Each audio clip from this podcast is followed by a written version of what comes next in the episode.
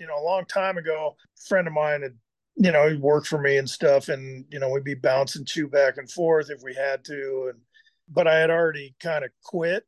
I made a, a deal out of it. I told everybody, well, I'm trying to give it up for a while. A month later, I'm asking him for a chew, and he's like, "All right, well, you're quitting, right?" I said, "Well, yeah, you know, I'm trying to." And he said, "Well, give it five minutes and ask me again."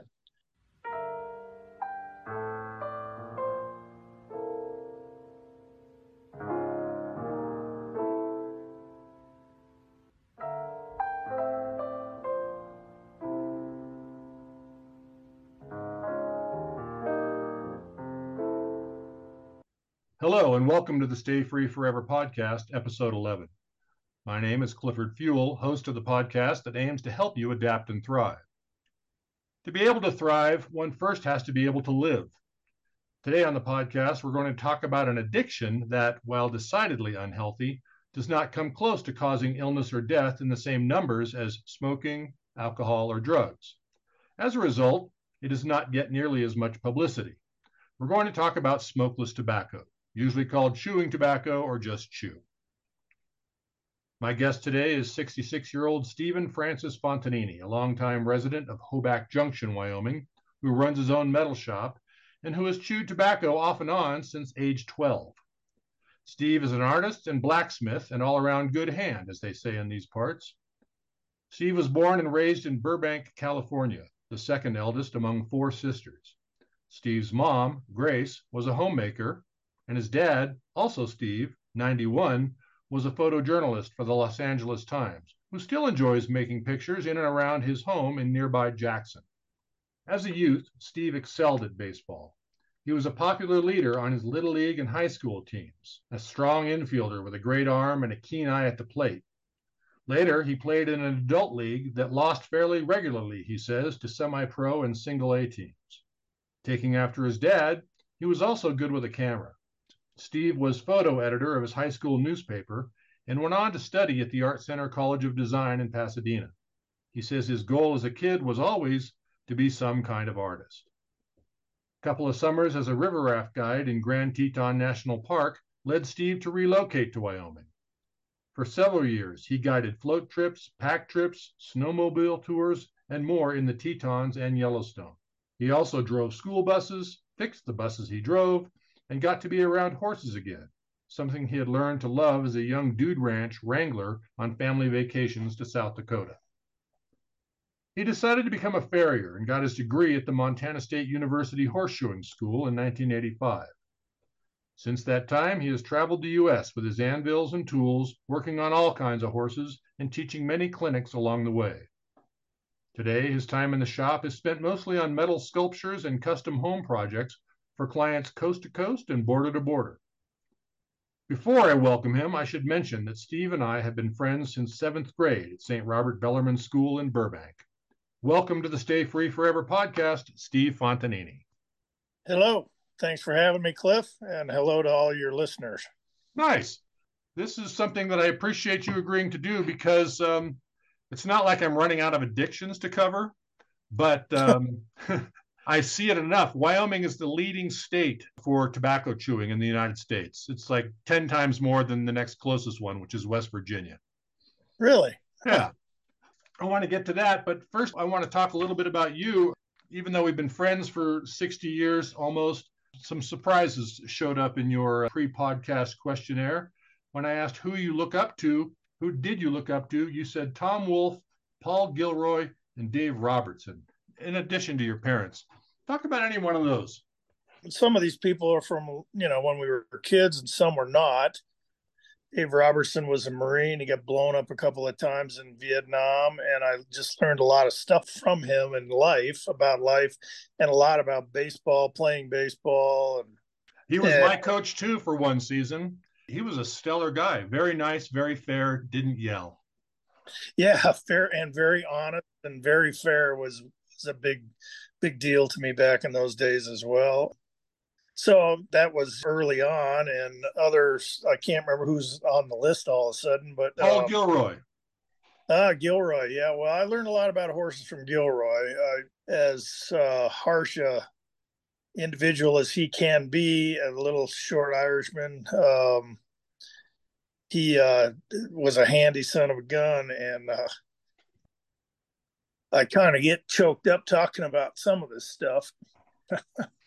I don't know why. I learned a lot of stuff from that that son of a bitch, you know. Tom Wolf, the writer? No, Tom was the instructor at the Montana State Shoeing School. You know, we ended up being lifelong friends. We shoot horses together, and I, I don't know how many nights I've slept at his house. Really great people, super honest, hardworking. I learned a ton about it, everything from him, not only shoeing, but I mean, we drove around together talking about life, etc.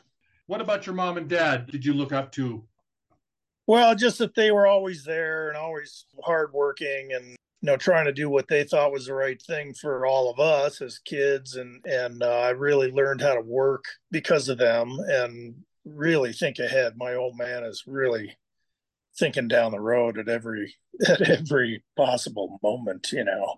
And that is uh, actually a pretty important skill for anyone that is trying to get somewhere in life, do something with their knowledge and skills and he came from a pretty poor situation. Uh, anybody that I've ever met in my life that's coming from a pretty poor situation, they all think ahead. They think about what the next move is and what they're going to do and how they're going to do it and how it affects them and how it affects whatever's close by to them. So there you go. What's a typical day like today? I had designed and started building anvils.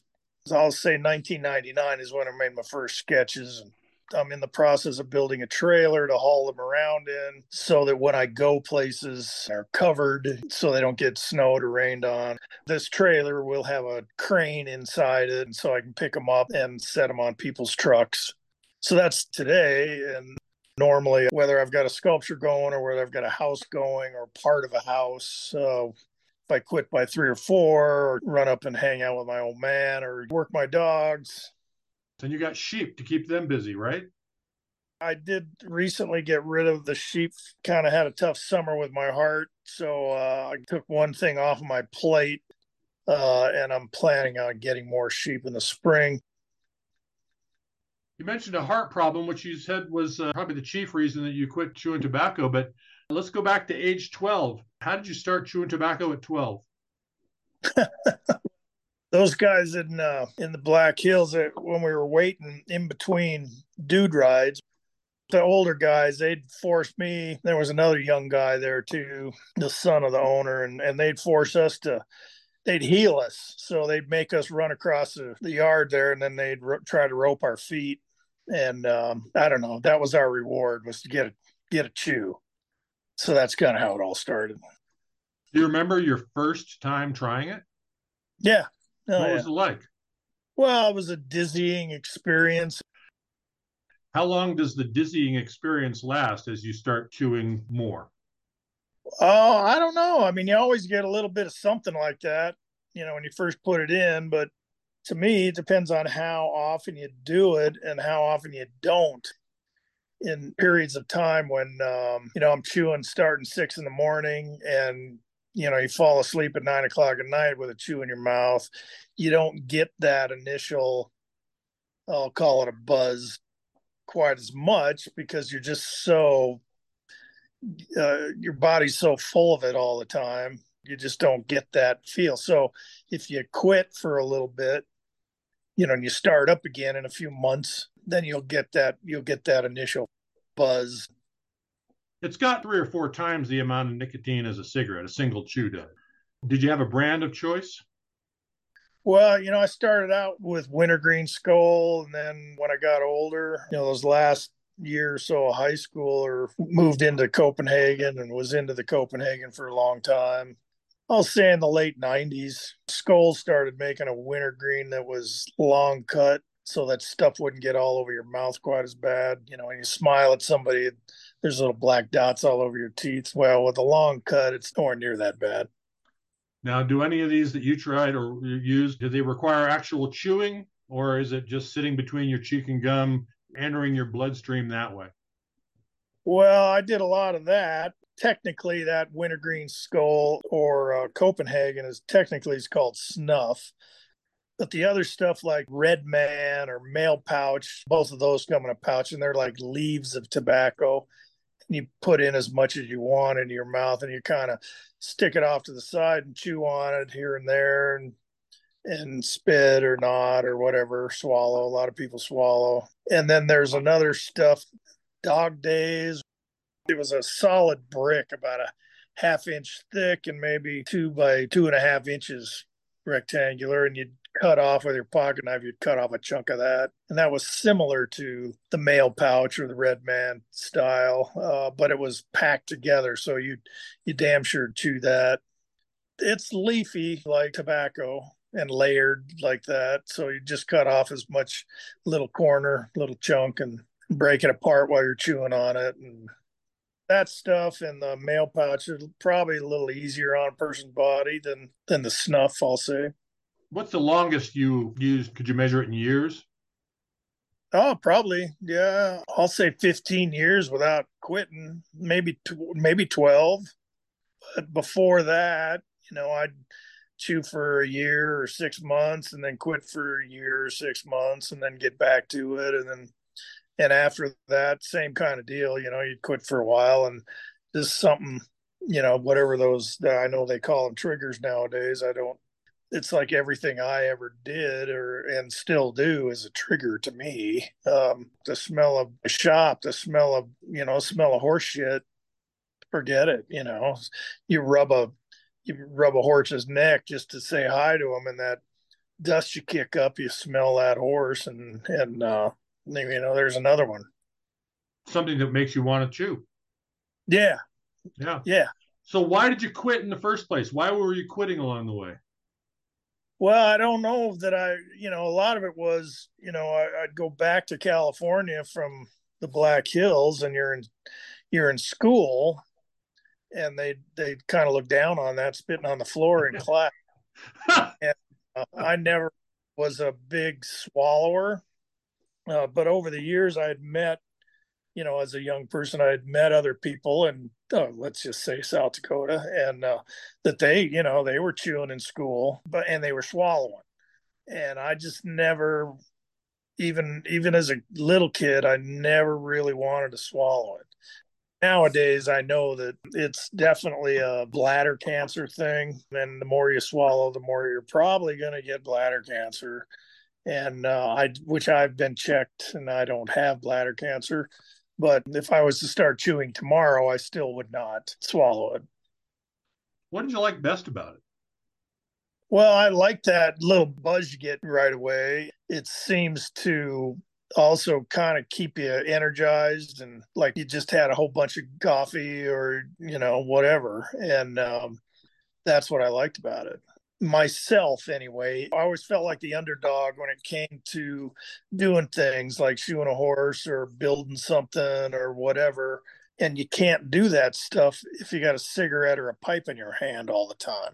You're running behind, it seems to me. Now, I have worked with people that smoke, carpenters, etc., that just constantly have a cigarette in their mouth and they're working all the time, but you know, you're not enjoying that. Uh, at least I didn't think so. But you put a chew in, you can still get some work done, and you can still kind of enjoy the the tobacco. What about the social aspects of it? Is there some sort of camaraderie among chewers? I guess. I mean, it depends on the people again. To me, um, you know, I had a friend of mine that worked. We shoot a lot of horses together and went places. Went, you know, we shoot at the high school national finals rodeo a couple of times, and you know, we'd case swim together, drink beers together, work in my shop till three o'clock in the morning making horseshoes and and yeah something like that there's yeah there's a camaraderie and you know hey, give me a chew, you know, throw it across the yard or across the room, whatever, because you're out or whatever. And then you get cussed, and but you get it anyhow, and blah blah blah. So, and other people, you know, you, other people that you're kind of close with, yeah. What about interacting with women in chew? How do they respond to it? I mean, what are some responses you've had from women over the years? Well, I've dated I don't know how many women that chewed. I was married to a woman that chewed, and I remember, I remember uh, this woman I dated for a while, you know, I'd spit out a big hunk of chew and get the big kiss goodnight, you know, and then throw it back in as soon as she jumped out of the truck. So, whatever, if they can, you know, they got to put up with cigarettes, which is, you know, really and truly, which is worse. In my mind, cigarettes are much worse because they, you know, you light up a cigarette, it affects everybody around you. You throw a chew in, most of the time, people don't even notice. Were you ever rebuffed by a female because you chewed? Um, not that I know of. That's considerable charm. Yeah, I can be full of shit like anybody. you quit a bunch of times, but it seems like this last time. How long ago was it that you stopped? Well, I'm not real sure, but I'm gonna I'm gonna say five ish years. And why? Well, this heart problem that I have, it's a family thing. Everybody's got it, or 73% of my the Irish side of my family has it, and people people have heart transplants and people have died. My older sister died at age 41 from this thing, and and anyway, but I can you know I can feel if I drink too much caffeine too, um, I can feel my heart acting up and uh, which it's always done. And uh, even when I was, you know, active playing baseball or active shoeing horses and going hiking or running down the river, whatever, if I do exercise of any kind, I get my heart rate up around 80 to 100 or more than that. Um, it it acts funny. It, it it just made sense to me to cut out chewing tobacco is it still hard? Was it hard at the beginning to stop? Yeah. Oh, yeah. Yeah. I'd love this stuff. I'd miss it every day. I, you know, part of me thinks, you know, some days it's like the hell with it. I'm going to just start again. I don't, what do I care? So I'll die. I'm 66 years old. I've had a good life, you know, been around, blah, blah, blah.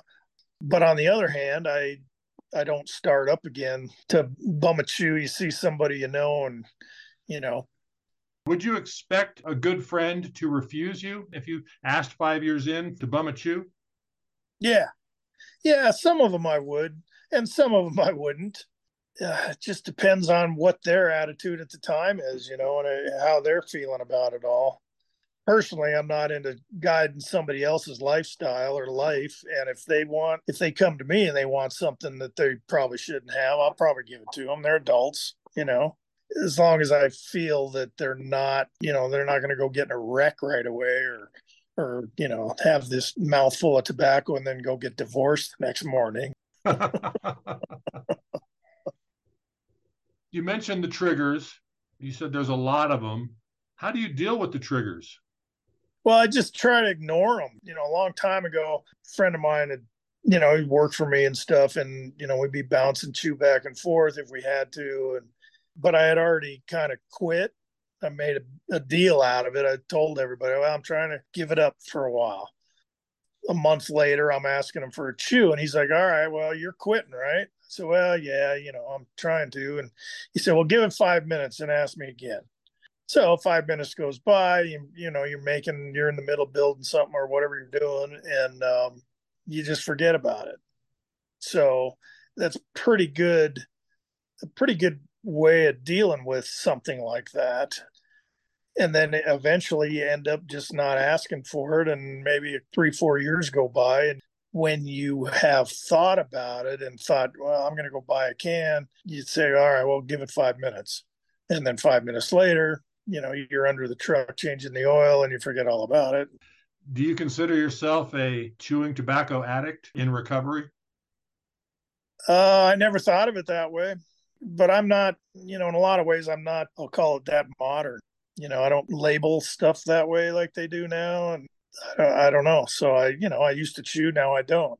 If somebody, you or whoever, has to put that kind of label on it, then yeah, I'm I'm a recovering tobacco abuser, whatever that's worth. well, yeah. All right. So you've got six nieces and nephews. What's the age range there? My sister's kid, I'll call her 45. And then my other sister's youngest son is um, He's got to be 30 anyhow. Okay, so they range from 30 to 45. All right, so yes. if they had kids and you're their great uncle and they told you they were chewing with their friends at school or they were thinking about it, what would you tell them? Oh, I'd probably tell them, you know, you ought to think about that for a bit and maybe not do it or, uh, you know, do it enough to be cool with them and to say you did and, and, uh, but don't do it to where you get past feeling sick. Because that's usually what is the first thing most people get is they get they get they start feeling sick right you know right right then and there you know. That's what i'd tell them if they ever came to me about that what have your dental visits been like over the years uh they've been fine i've had a cavity or two here and there but i haven't had any problems related to chewing tobacco and I, i'm you know, maybe it's luck. Somebody else could be have run the same exact chewing tobacco gauntlet that I have, and their teeth are falling out, or their jaws dropping off, or so you ju- you just don't know. Yeah, it is a game of roulette in that respect. Although I was talking to my dentist the other day, and he said that he sees a lot of people who chew who experience bone loss in their jaw, which makes their teeth loose and they lose teeth. And the ones who get cancer, it's a really fast acting cancer. Not that many people get it. He said one in 10,000 gets oral cancer. But once you get oral cancer, he says it's swift and mean and ugly. Are you familiar with the baseball player Rick Bender? No. At 25, he noticed he had a small lesion on his tongue he thought it was a canker sore, and so he ignored it. Went back to the doctor, and it still was there. It turned out to be oral cancer. Long story short, he lost half of his tongue. They took out his whole lower jaw, and he now travels around and gives speeches. From the mustache up, he looks like a normal guy. Down below, it's like his whole neck has been sort of squeezed into a funnel he's really articulate about how these tobacco companies market to kids and they're relentless in it because that's the growth market for them. Oh, I'm sure it is. And because you know, the kids are, you know, they're going to see their favorite baseball player or rodeo star or whoever putting a chew in, and uh, they're all going to want to do it. And um, yeah, I remember reading a, a, similar story. I don't remember the kid's name, but it was just a random person. And it got in some magazine. You know, he was 17 or something like that. And they took his lower jaw out that didn't deter me back in those days, but probably just best stay away from it. It's like smoking, you know. I I never smoked and uh, except for experimentally. And same thing with chewing, you know, just just stay away from it is probably the best thing to do.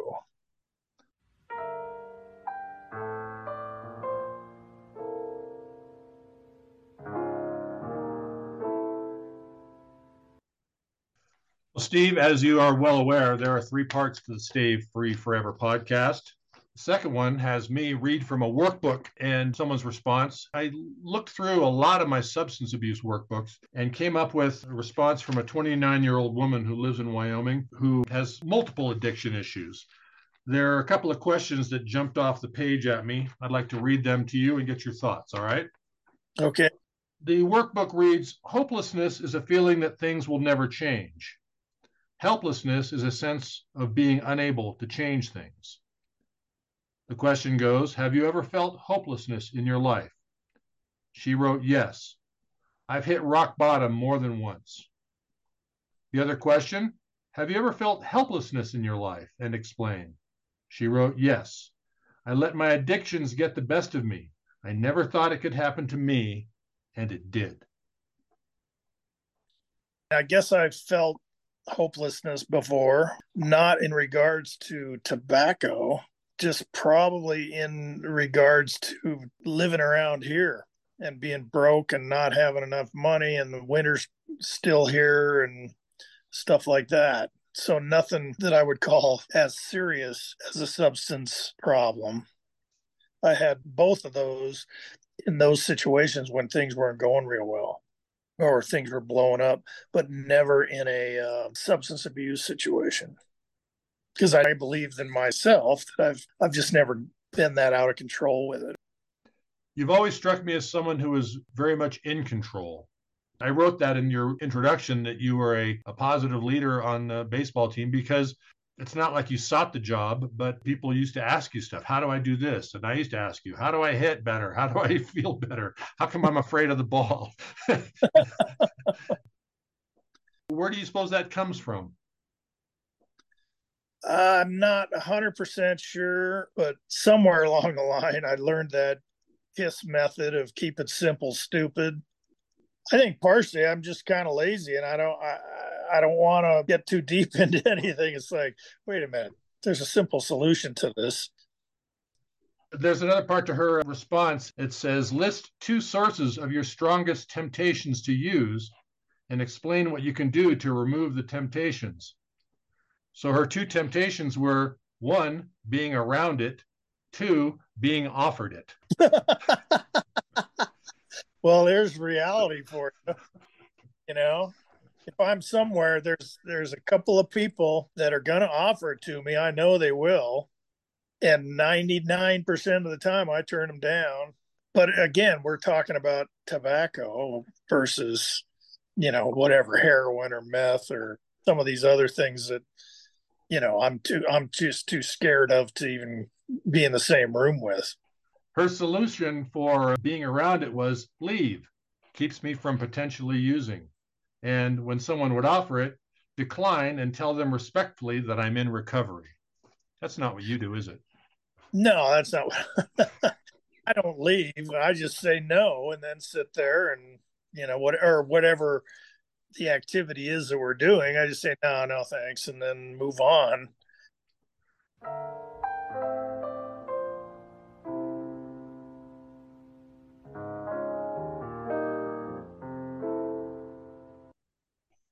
And as you know, there are three parts to the Stay Free Forever podcast. And the third part has us each share a quote or passage that we find compelling or interesting and talk about it. Who would you like to go first? I think you better because I don't know what to even say. You didn't prepare a quote or a passage? No, I spaced that out, I guess. Okay. Do you want to just take a moment and think about something that you or something that Dave or Gilroy or Tom Wolf uh, imparted upon you that you consider to be wise words that other people might benefit from? I think that's why I didn't do it because I gave it that kind of consideration for a minute or so and didn't come up with anything you know, there's the usual get it hot and hit it hard thing, but uh, that doesn't really seem to work in this situation. Um, lots of sweaty saddle blankets make for good horses, and it's that way with people. People have told me that in life too. Lots of sweaty saddle blankets make for good horses and good people. Yeah, because you're working, you're getting something done and that's actually pretty important for a lot of people and i think it's pretty important for a lot of people that have addictive situations because you're keeping not only you're keeping busy keeping your mind off of the drug or whatever or the tobacco or whatever but you're learning a skill and you're moving your life forward. So there you go. Well done. When i think of you i was thinking some trying to think of some of my favorite writers thinking which ones would resonate with you. And so I went to Mark Twain. some of them I've read before, some of them I just looked up, but there are nine that I like. And I'd like to get your first impulse reaction to each one of these. Fair enough? Okay, I'll try. All right. If it's your job to eat a frog, it's best to do it first thing in the morning. And if it's your job to eat two frogs, best to eat the biggest one first. Well, I agree with both of those. Why? well, because it's kind of that get it done attitude. You know, get it done, man. Quit pissing around.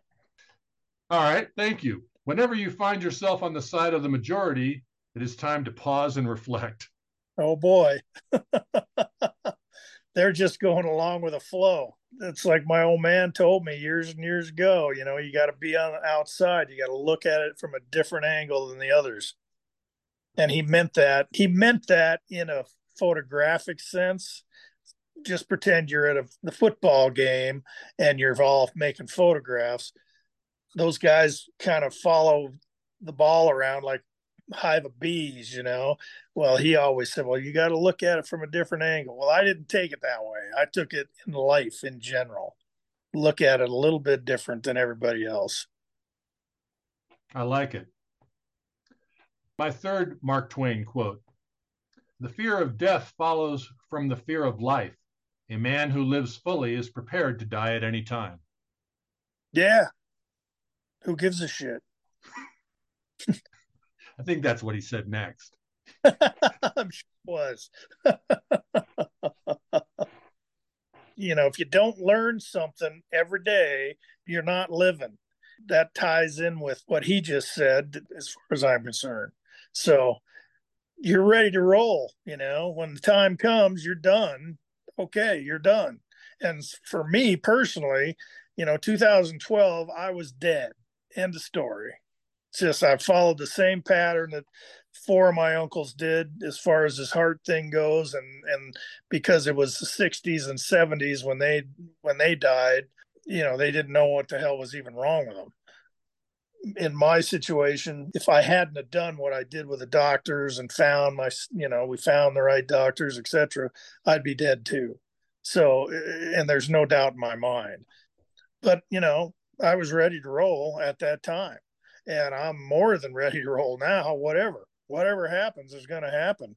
I mean, I've I've done a lot of stuff and been around a bunch of things, and you know, won some awards for my metal work and blah blah blah blah blah. So, you know, if I die tomorrow, I'm okay with that.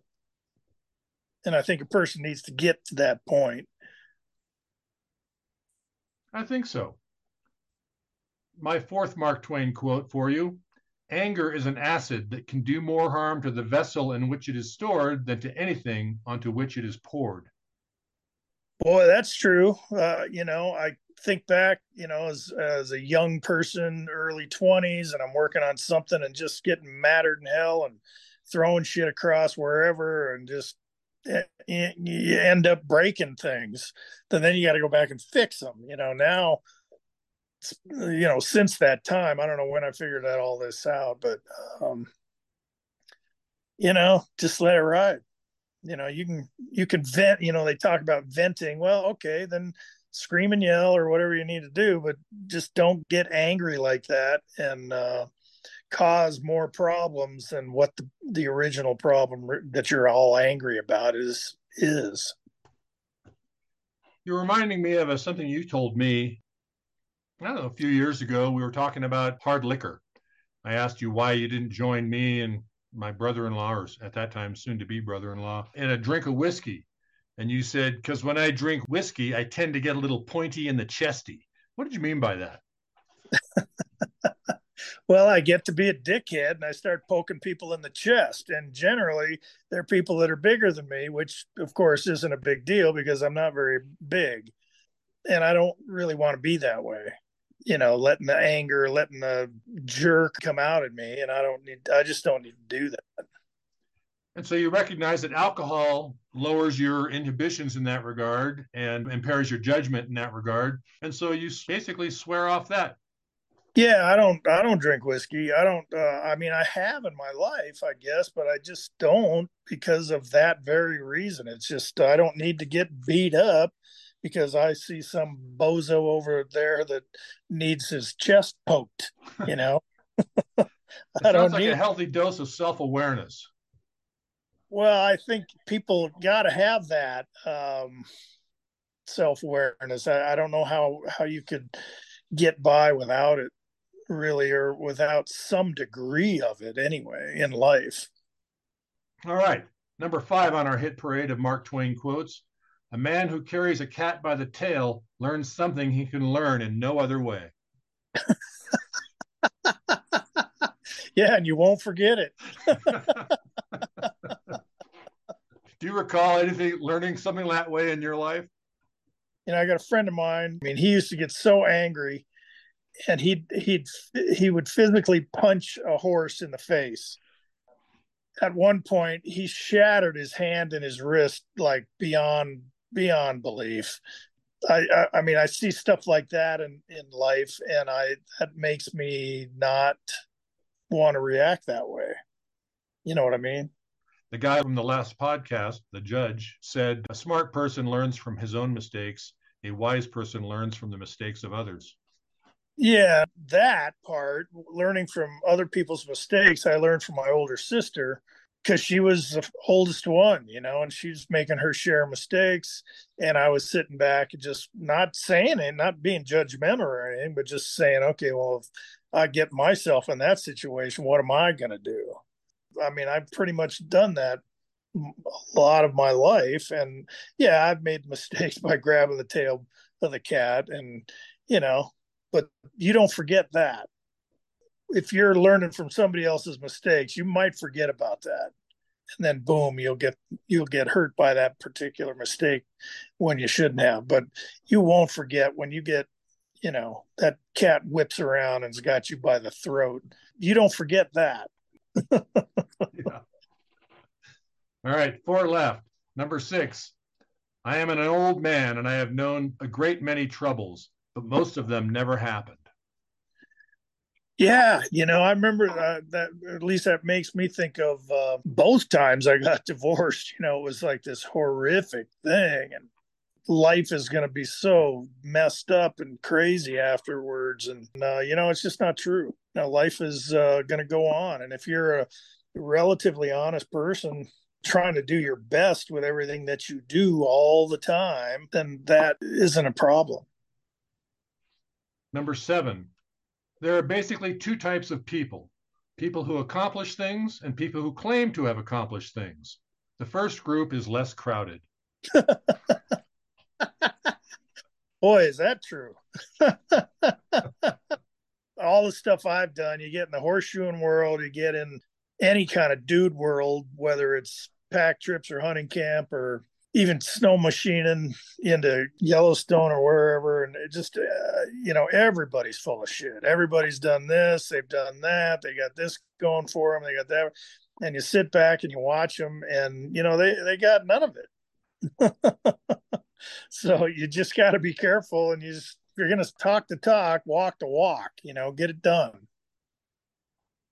All right. On a related note, number eight, thunder is good. Thunder is impressive but it is lightning that does the work. That's true. Said the man who hammers red hot steel for a living. yeah, you got uh eventually you got to get it done whatever it is, you know.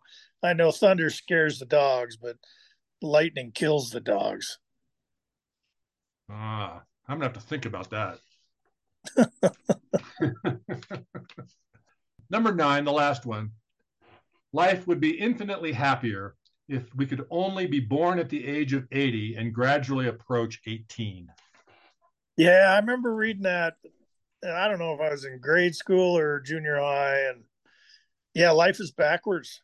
You know, you're struggling, you're 19 years old, you're not making money. And in theory, you're trying to learn something, learn how to live, learn how to make a living learn how to whatever the skill is that you have an interest in. And um, it'd be nice if you could get paid for that. In that regard what he says life is kind of backwards.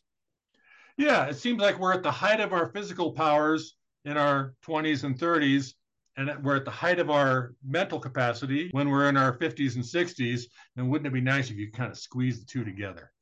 Yeah right. I mean i think that's what your goal in life really is is to be as physically whatever you need to be for your life and your your lifestyle and your job and all that and have plenty of brain power to go with it. That's where a lot of people just don't get it done i don't know how to get it done i i came close but i'm definitely smarter now than i ever was and certainly physically I'm, you know, a useless pustule. what haven't I asked you, or what haven't we talked about? Did you think is worth talking about? I think we covered it pretty well. tell you the truth. I do too. I'm really grateful to you for talking turkey about tobacco because it's it's really nasty stuff. The fact that you've stopped for five years is a good achievement. I hope someone out there can take some inspiration from that. Yeah, just don't mess with it if you can avoid it in any possible way. If you're in the throes of using it, just find ways to back off. Just instead of chewing 24 hours a day, cut it back to 12, you know, whatever. Certainly, it's not like heroin or anything, but I will, I will say a long time ago, a friend of mine's a longtime friend of mine's a veterinarian, and he told me that chewing tobacco is much more difficult to actually quit than heroin. Find a way, back off, start out by backing off because the triggers you're you know you're not going to change your life. You're just not. People don't do that. Years ago I had a chiropractor, you know, I've had back problems a long time. Chiropractor told me to quit my job as a farrier and and I just couldn't believe he'd even say that to me and I, of course, never did. But uh, you just have to find out how to work through it all so that you're not damaging yourself. So, and with tobacco, uh, same thing. And and if you're into if you're a drug person, you know, just keep cutting back. Just cut back, and then a year later, cut back even more, and eventually, you know, maybe you'll get a, a really good handle on it and can just stop totally. That sounds like good advice. Thank you, Steve. I really appreciate your uh, taking the time to do this. I know you're a busy fellow. I appreciate it. Okay. And say hi to your dad for me. Sounds good. Drive safely.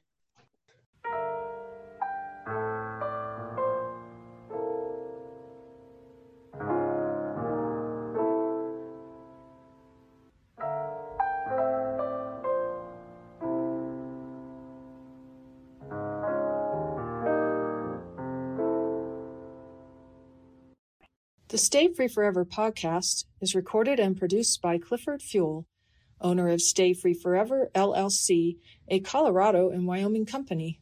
Stay Free Forever provides adult and youth life skills courses via both e learning and mailed workbooks, plus Zoom classes for any age group. Our theme music was composed and performed by James Benjamin Fuel. Editing and technical assistance are provided by Mary Tulin. My name is Molly Moore. For more information, go to stayfreeforever.com or email clifford at stayfreeforever.com.